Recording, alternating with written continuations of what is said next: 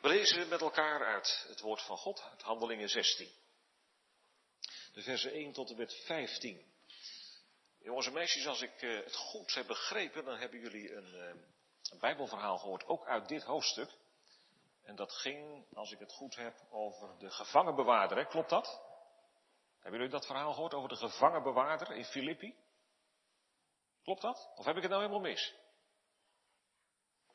Die man die in de. Ja, van een aardbeving en zo, klopt dat? Zoiets? Ja, hè? Juist. Nee, dan heb ik het toch goed. Ja. Nou, we gaan nu het stukje lezen dat daar net voor staat. dus dat, uh, dat gaat uit hetzelfde hoofdstuk. Handelingen 16, vers 1 tot en met 15. Daar gaat het ook over Paulus, hè, waar het deze week ook over ging. En hij, Paulus, kwam in Derbe en in Lystra aan. En zie, er was daar een zekere discipel van wie de naam Timotheus was, de zoon van een gelovige Joodse vrouw, maar van een Griekse vader. Van wie een goed getuigenis gegeven werd door de broeders in Lystre en Iconium. Paulus wilde dat die met hem mee zou gaan. En hij nam hem bij zich en besneed hem omwille van de Joden die in die plaatsen woonden. Want zij wisten allen dat zijn vader een Griek was. En toen zij de steden langs reisden, brachten zij hun de bepalingen over waarvan de apostelen en de ouderlingen in Jeruzalem besloten hadden dat men die in acht moest nemen. De gemeenten dan werden bevestigd in het geloof en namen dagelijks in aantal toe. En nadat zij door Frigië en het land van Galatië gereisd waren, werden zij door de Heilige Geest verhinderd het woord in Azië te spreken. En bij Mysië gekomen, probeerden zij naar Bithynië te reizen. Maar de Geest liet het hun niet toe. En nadat zij Mysië voorbijgereisd waren, kwamen zij in Troas.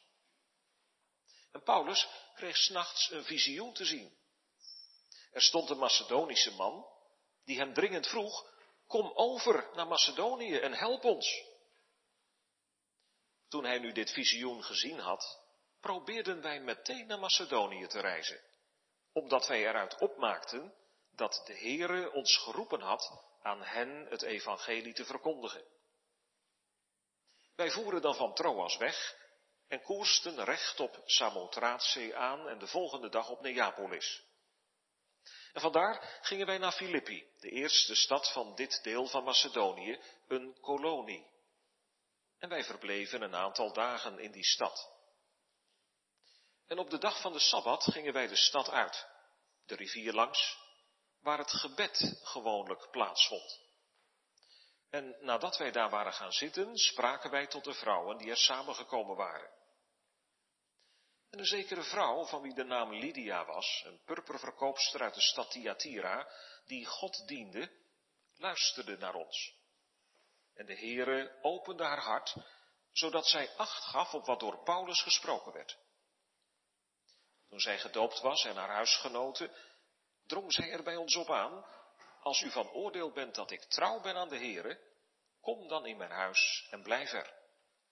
En ze drong er sterk bij ons op aan. Dan gaat het over die laatste twee woorden. Ik zie dat verschillende van jullie je Bijbeltje voor je hebben. Die laatste twee teksten, vers 14 en vers 15. Ik lees ze nog een keer voor. En een zekere vrouw, van wie de naam Lydia was, een purperverkoopster uit de stad Thyatira, die God diende, luisterde naar ons. En de Heere opende haar hart, zodat zij acht gaf op wat door Paulus gesproken werd. En toen zij gedoopt was en haar huisgenoten, drong zij er bij ons op aan. Als u van oordeel bent dat ik trouw ben aan de Heere, kom dan in mijn huis en blijf er. En zij drong er sterk bij ons op aan. Tot zover. Gemeenteres heren, vooral de kinderen die deze week de vakantie Bijbelweek hebben bezocht. Jullie hebben deze week gehoord hoe Paulus tot bekering kwam. Ja, hoe heette die eigenlijk eerst ook alweer? Ja? Saulus, hè? Eén letter verschil. Ja. Paulus was bezig om de gemeente van de Heren te vervolgen. Om die uit te roeien. Zo'n haat had hij tegen de Heer Jezus. Maar op de weg naar Damascus kwam de Heer Jezus zelf naar hem toe. Je weet wel, hè, dat felle licht en die, die stem uit de hemel. En toen kwam Saulus tot bekering. Hij had geen grote mond meer over wat hij zelf allemaal wilde. Maar welke vraag stelde Saulus toen aan de Heer? Weten jullie dat? Welke vraag stelde hij? Wat? Ja, heel goed. Wat wilt u dat ik doen zal? Hè? En dat is de vraag altijd die je leert stellen als de Heer in je leven gaat werken. Maar, ja, eigenlijk hebben jullie het al gezegd voor de dienst. Wat wilde de Heer dan dat Paulus zou gaan doen? Wat moest hij gaan doen? Anna? Precies, hè? De Heer Jezus vertellen, hè? doorgeven, hè? net zoals hier die domino-stenen. stenen. Doorgeven, dat moest hij gaan doen. Het evangelie vertellen. Weet iemand wat dat betekent? Het evangelie, wat is dat eigenlijk, ja? De blijde boodschap. De blijde boodschap over de redding die God door de Heer Jezus wil geven aan zondige mensen. Nou, dat is Paulus gaan doen. Op lange reizen die hij maakte, heeft hij het evangelie doorgegeven. En toen is hij ook in ons werelddeel gekomen. Ik kijk ook even verder in de kerk hoor. Hoe heet ons werelddeel? Ja? Europa. Ja, je hebt een heleboel werelddelen, maar ons werelddeel heet Europa. Dat is wel heel bijzonder gegaan. Op een van zijn reizen is Paulus aangekomen in de plaats Troas. Dat ligt ergens aan de Middellandse Zee, tegenover waar Europa begint. In Europa kenden de mensen de Heeren nog niet. Er was niemand in Europa die nog ooit van de Heeren had gehoord. Ze dienden allerlei afgoden. En misschien hebben sommigen van jullie op school het wel eens met geschiedenis gehad. Welke afgoden dat waren, weet iemand dat? De Germanen, hè? wat voor afgoden dienden die? Goed zo, Donar en nog eentje, met een W, daar is de woensdag naar genoemd. Wodan, nou dat soort goden, die dienden ze allemaal hier. Hè? Wat is het donker in je hart als je andere goden dient dan de Heere? En zo was toen het in heel Europa donker. Maar de Heere wilde het licht van zijn evangelie ook in dit donkere werelddeel laten schijnen. Wat een liefde van God. Want zo lief heeft God de wereld gehad. Ook Europa. Nou, vanmorgen horen we hoe het evangelie voor het eerst in Europa is gekomen. Het thema voor de preek is open deuren in Europa. En dan zien we drie dingen. Gods woord gaat open. Lydia's hart gaat open en haar huis gaat open. Dus open deuren in Europa. Gods woord gaat open, Lydia's hart gaat open, haar huis gaat open. In de nacht krijgt Paulus een visioen. Wat, wat, wat is dat? Een visioen. Moeilijk woord hoor, ja? Een soort? Ja, heel goed gezegd. Een soort verbeelding, een soort droom waarin je dingen hoort en dingen ziet, hè, vooral zien ook. Ja, dat gebeurt. Nou, in dat visioen ziet hij aan de overkant van de zee een man staan. Die man woont in Macedonië, dat is een land in Europa. En hoor die man eens naar Paulus roepen: Kom over naar Macedonië en help ons. Wat zou dat betekenen? Nou, daar hoeft Paulus niet zo lang over na te denken. Hij weet wel dat Macedonië in Europa ligt. En de Heer maakt hem duidelijk dat Europa het evangelie moet horen. En Paulus heeft geleerd om de Heer Jezus, zijn meester, te gehoorzamen. En daarom wacht hij niet. Hij zoekt een schip om samen met zijn medewerkers naar de overkant te varen. Naar Europa. En wij mogen heel dankbaar zijn dat dat gebeurd is. Dat de Heer er zelf voor gezorgd heeft dat zijn woord ook hier bij ons in Europa gekomen is. Hij heeft in zijn liefde naar ons omgezien. Daar willen we straks aan het eind van de dienst met elkaar ook eens nadrukkelijk voor danken. Dat het evangelie in Europa gekomen is. Als snel komen Paulus en zijn medewerkers in de stad Filippi. Nou, je kunt de stad vanaf een berg zien liggen in een dal waarin veel water stroomt. Deze stad heeft iets aparts. Het is een kolonie betekent dat? Nou, keizer Augustus in Rome heeft veel oorlogen gevoerd. Nou had hij in de stad Filippi een plaats gemaakt waar soldaten konden komen wonen die niet meer in het leger hoefden te gaan. Die, nou ja, die met pensioen waren gegaan, zo noemen we dat dan. Hè? Dan hoefden ze niet meer te vechten. En zo'n stad heet een kolonie. Maar in zo'n stad deden ze precies dezelfde dingen als in de grote stad Rome. Er liep een hele lange weg die Filippi verbindt met de stad Rome. Net als twee punten die je samen met een draad aan elkaar verbindt. En weet je wat er dan uiteindelijk gaat gebeuren? Via die hele lange weg van Filippi naar Rome komt het evangelie van de Heer Jezus uiteindelijk ook in die grote stad Rome. Want wat was dat eigenlijk voor een stad? Een hele belangrijke stad, hè? Rome. Welke plaats had Rome? Het was de. Goed zo, de hoofdstad van welk rijk? Van het Romeinse Rijk. Precies, een hele belangrijke stad. Maar nu eerst Filippi. Laten we in onze gedachten maar eens even meelopen met Paulus de stad Filippi in. Nou, daar word je niet echt vrolijk van. Al die Romeinse goden worden ook in de stad Filippi gediend. En de mensen doen daar allerlei dingen die God in de Bijbel verboden heeft. Maar waar is nou die man? Die in dat visioen tegen Paulus zei, kom over naar Macedonië en help ons. Je zou toch denken dat heel Europa op het evangelie van de Heer Jezus zit te wachten. En dat alle mensen in Filippi naar Paulus toe zouden komen en zouden zeggen van, kom, vertel ons alsjeblieft over de Heer Jezus. Maar nee, niets daarvan. Paulus ziet een heleboel Macedonische mannen lopen, maar er is er niet één die God zoekt. Niet één in heel Europa niet. Europa zit helemaal niet op het evangelie, op de blijde boodschap te wachten. Dat was toen zo en dat is nog zo. En weet je hoe dat komt, jongens en meisjes? Omdat wij allemaal tegen God gezondigd hebben. Er is niet één mens op de hele wereld die uit zichzelf de Heere zoekt. Jij ook niet? Ik ook niet. En toch, toch moet Paulus daar zijn.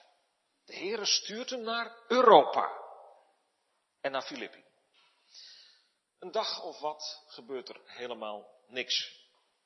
Er gaat geen deur voor het evangelie open. En Paulus zal natuurlijk geprobeerd hebben met allerlei mensen over het evangelie van de Heer Jezus te spreken. Dat deed hij overal, dat deed hij op de weg, dat deed hij op het, op het marktplein, waar dan ook maar. Want hij wist heel goed dat de mensen gered moeten worden. En Paulus zou je een beetje kunnen vergelijken met een visser. Wat wil een visser natuurlijk graag als hij zijn net uitzet? Wat wil hij dan graag? Ja. Ja, vis vangen natuurlijk. Dat de vis binnenkomt. Nou, zo doet Paulus het eigenlijk ook. Hij zet het net van het evangelie uit. En hij hoopt en hij bidt dat er heel veel mensen, vissen noem ik ze dan maar even, in dat net zullen komen. Ja, als hij dan niks vangt, dat zal ook voor Paulus heel moeilijk zijn geweest. Maar Paulus weet wat de opdracht van de Heer is. Geef het door. En dat was ook het thema voor de vakantie Bijbelweek. Geef het door. En ik weet zeker dat er steeds een stil gebed in zijn hart is geweest. Heren, wilt u geven dat er vissen in het net van het evangelie gevangen worden? Mag jij ook om bidden? Dat je zelf gevangen wordt, maar ook dat andere mensen in dat net van het evangelie gevangen worden. Paulus bad om een opening, hè? En soms komt die opening op een heel andere manier dan wij denken. Luister maar verder. Het is Sabbat, de dag van de Heer. Paulus en zijn medewerkers gaan een eindje buiten de stad naar de rivier die daar loopt. En daar komt altijd een groepje vrouwen bij elkaar op de Sabbat. Het is zo'n klein groepje dat ze niet eens een kerk hebben. Maar daar bij de rivier hebben ze een plek waar ze rustig bij elkaar kunnen komen. Wat een klein groepje. Er zijn niet eens mannen bij. Het zijn alleen maar vrouwen. Die vrouwen die komen daar bij elkaar om te bidden. Ze komen dus niet bij elkaar om te kletsen. Of om lelijke dingen over andere mensen te zeggen. Hoe noem je dat? Als je lelijke dingen over andere mensen gaat vertellen. Eens even kijken. Ja? Roddelen. Ja. Nou, dat kan zomaar gebeuren. Nee, daarvoor komen ze niet bij elkaar. Om te bidden. Nou, wat stellen ze nou voor? Die paar vrouwen. Er wonen duizenden mensen in Filippi. Wat kan zo'n klein groepje vrouwen dan betekenen? Maar bidden is zo belangrijk. Laten wij daar maar een voorbeeld aan nemen. En wat gebeurt er nou? De Heilige Geest leidt Paulus naar dat groepje vrouwen toe. Hij moet daar van de Heer Jezus gaan vertellen. Nee, niet in een kerk, zoals wij die hier hebben, maar in de open lucht. Voor een paar vrouwen. Wat zal Paulus nou gepreekt hebben? Nou, er zijn een heleboel stukjes in het boek Handelingen, waar we preken of stukjes van preken van Paulus tegenkomen. Dus wij weten wel wat hij aan de mensen verteld heeft. Hij laat altijd aan de mensen zien dat God hun schepper is. Dat ze maar niet toevallig ontstaan zijn, maar dat de Heere hen gemaakt heeft. En hij vertelt dat wij mensen in opstand zijn gekomen tegen God. Dat wij zondige mensen zijn. En steeds roept hij de mensen op om zich tot God te bekeren en te geloven in de Heer Jezus. En hij vertelt van het kruis van de Heer Jezus en van zijn opstanding. En hij heeft ook verkondigd dat de Heer Jezus straks terugkomt om de mensen te oordelen. En dat er dan maar één ding belangrijk is. Of je met je hart in de Heer Jezus geloofd hebt of niet. Nou, zo zal het daar ook wel gegaan zijn aan de oever van die rivier in Filippi. Voor het eerst gaat in Europa het woord van God open. Ik zou denken, nou zullen er natuurlijk wel een heleboel mensen tot verandering van hun leven komen. Wat hier gebeurt, dat gaat toch zeker Europa, ons hele werelddeel, veranderen? Weet je jongens en meisjes dat er een heleboel mensen zijn vandaag die zeggen, hou er toch mee op om de mensen het evangelie te vertellen.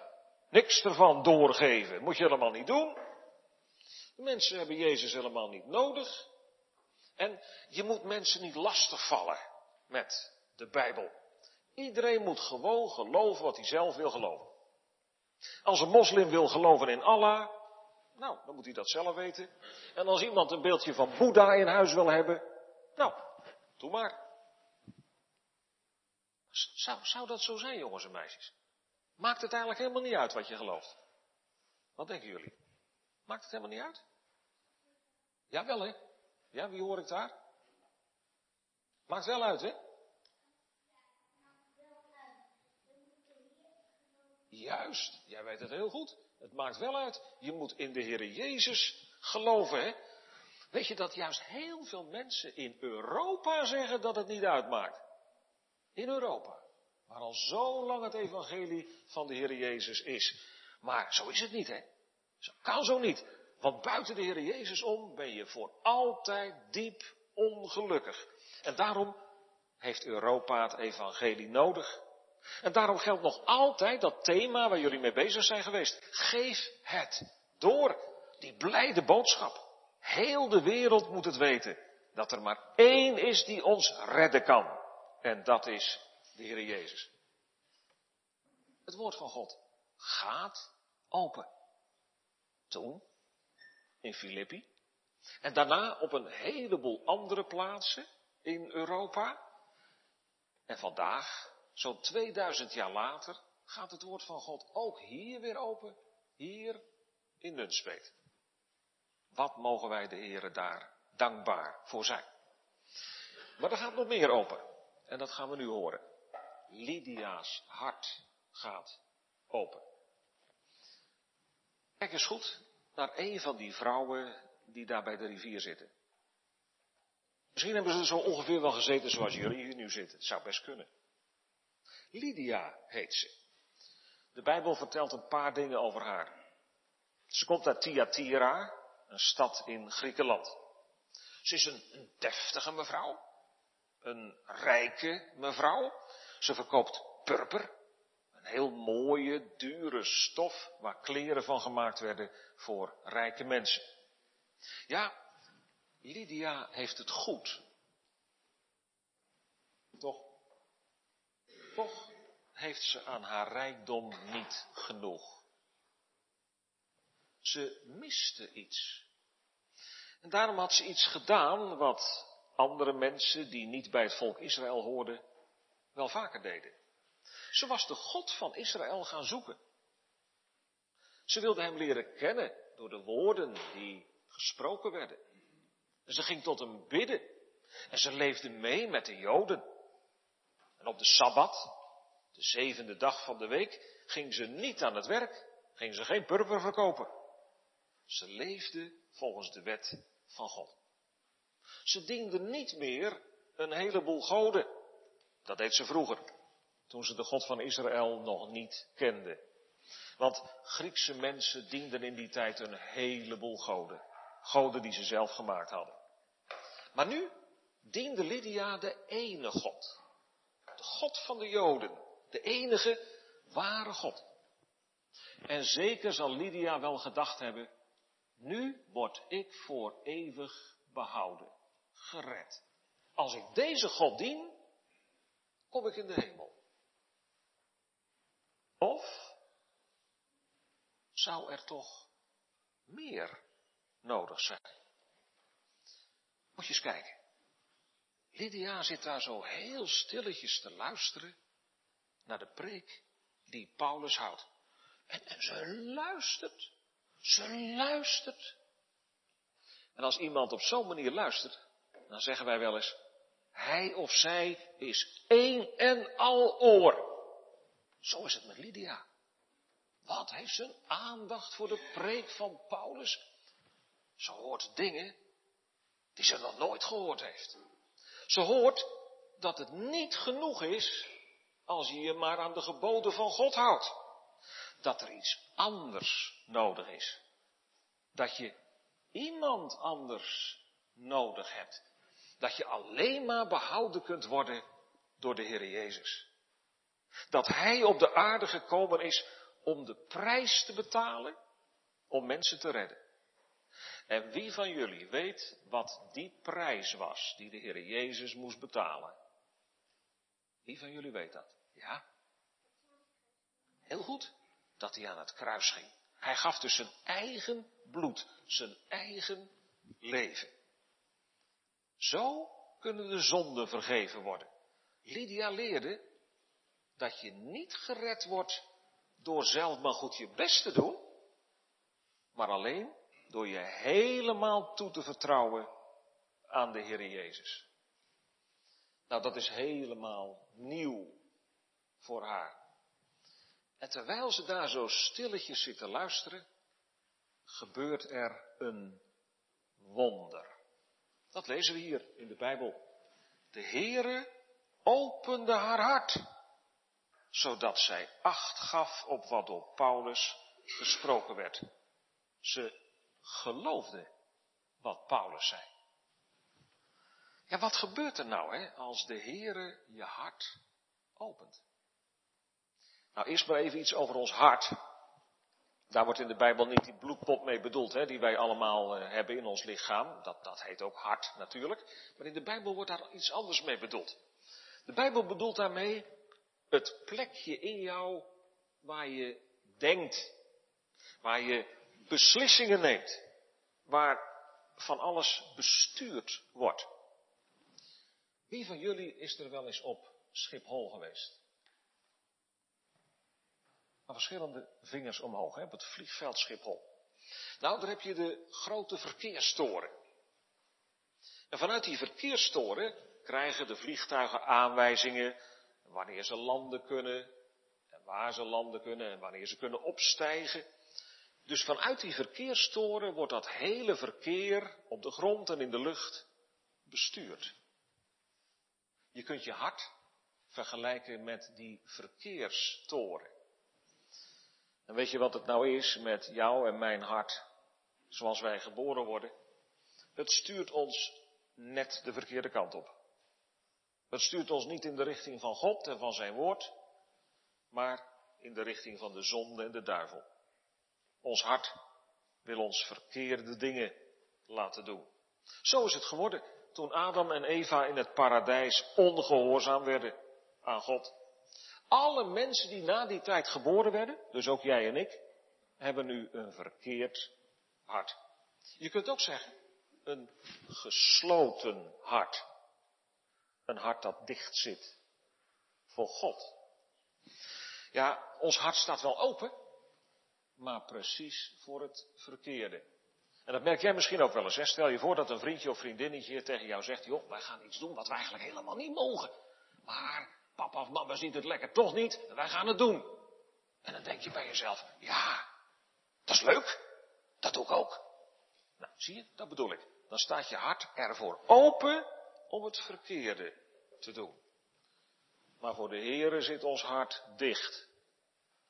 Het is net als een bunker, hè? dat is zo'n ding van beton dat ze in de oorlog hadden. Een enorm ding. En daar kon helemaal niets in doordringen. Ook wij kerkmensen hebben vanuit onszelf zo'n hart. Potdicht voor God. Maar de Heilige Geest, dat hebben we hem al een paar keer genoemd vanmorgen, hè? de Heilige Geest is zo machtig dat hij erin kan doordringen. Hij kan dat hart dat potdicht zit voor God, openmaken voor God. Dat kunnen we zelf niet. Echt. Ik kan zelf mijn hart niet openmaken voor God. Maar nu denk ik aan mijn doop.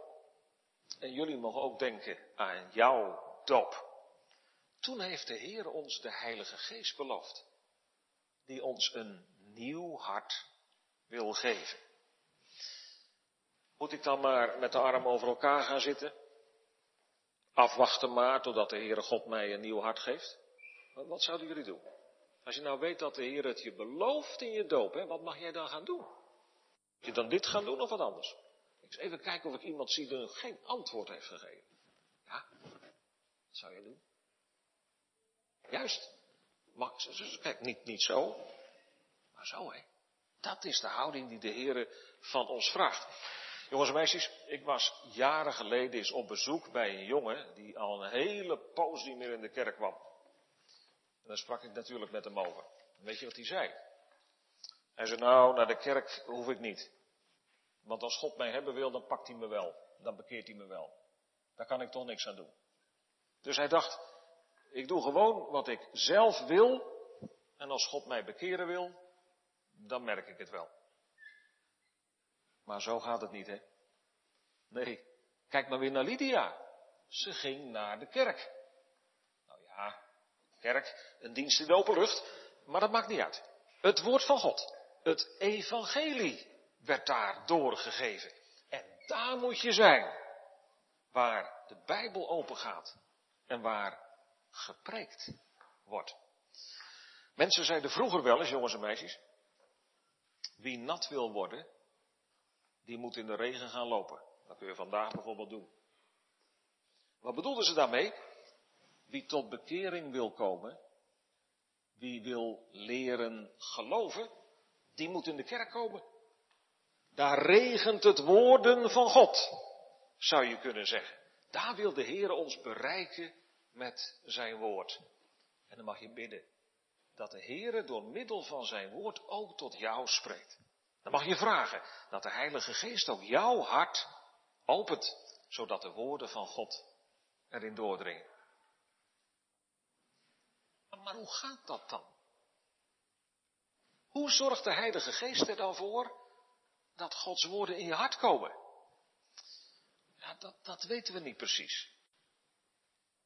De Heer Jezus heeft er ook eens iets over gezegd. En toen vergeleek met de wind. Toen zei de Heer Jezus, de wind waait waarheen hij wil. En u hoort zijn geluid. Maar u weet niet waar die vandaan komt en waar die naartoe gaat. Zo is het nu ook als de Heilige Geest in je hart gaat werken. Maar je merkt het wel. Net zo goed als je merkt dat de winter is. En zo merk je het ook als de wind van de Heilige Geest er is, om zo te zeggen. Hij blaast die bunker waarin jij schuil hield voor God helemaal op. Hij maakt er een woning van voor de Heer. Vergelijk het ook maar eens even met, met een vliegtuig. Hè. Kijk, eh, wat, wat, is er nodig om een vliegtuig te laten landen? Waar komt hij dan op terecht? Hoe, hoe noem je dat? Ja, een baan, precies. Een landingsbaan, hè? zo noemen we dat. Kijk, als je hart dicht zit, komt er niet één woord van God doorheen. Maar de Heilige Geest wil ervoor zorgen dat er een landingsbaan voor het evangelie komt in jouw hart. En dan dringen de woorden van God echt tot je door. Je ziet het bij Lydia. Ze geeft acht op wat Paulus zegt. Dat wil zeggen, ze gelooft zijn woorden. In de Bijbeltaal wordt er een woord gebruikt dat betekent ze houdt het vast. Nou, nou, nou zitten de meisjes. Of je het nog doet, dat weet ik niet. Maar toen je nog kleiner was, zul je het vast wel gedaan hebben dat je een pop had. En er was zo'n mooie pop, die klemde je altijd aan je vast.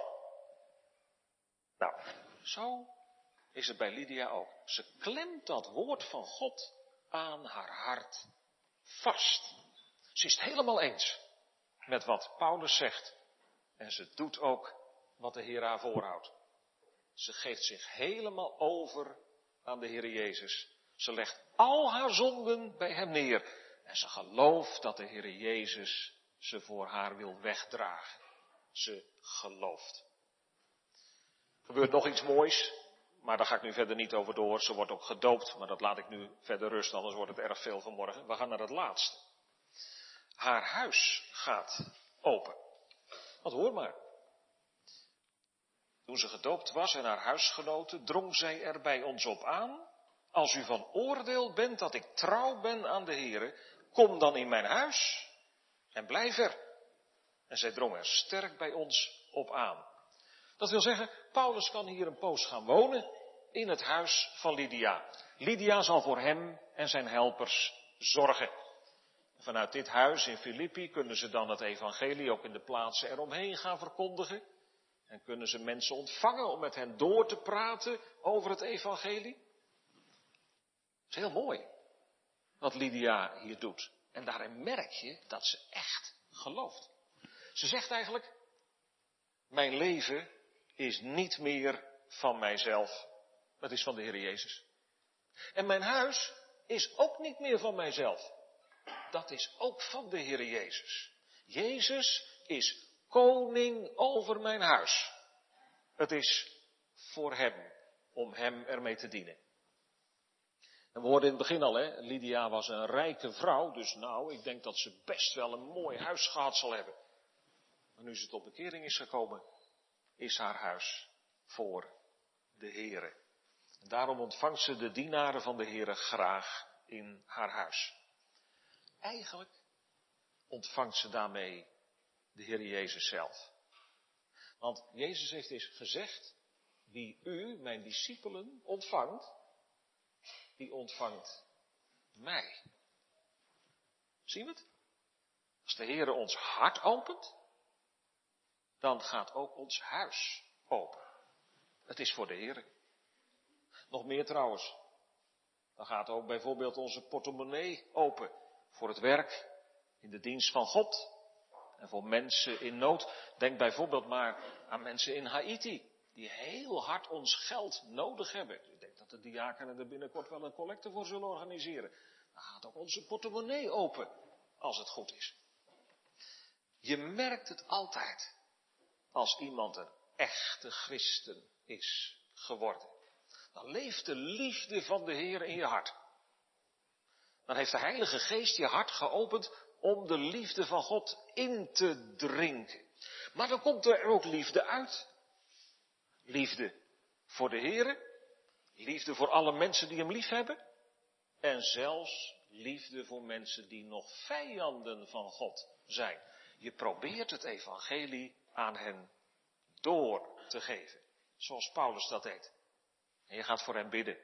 Heren, open ook hun hart.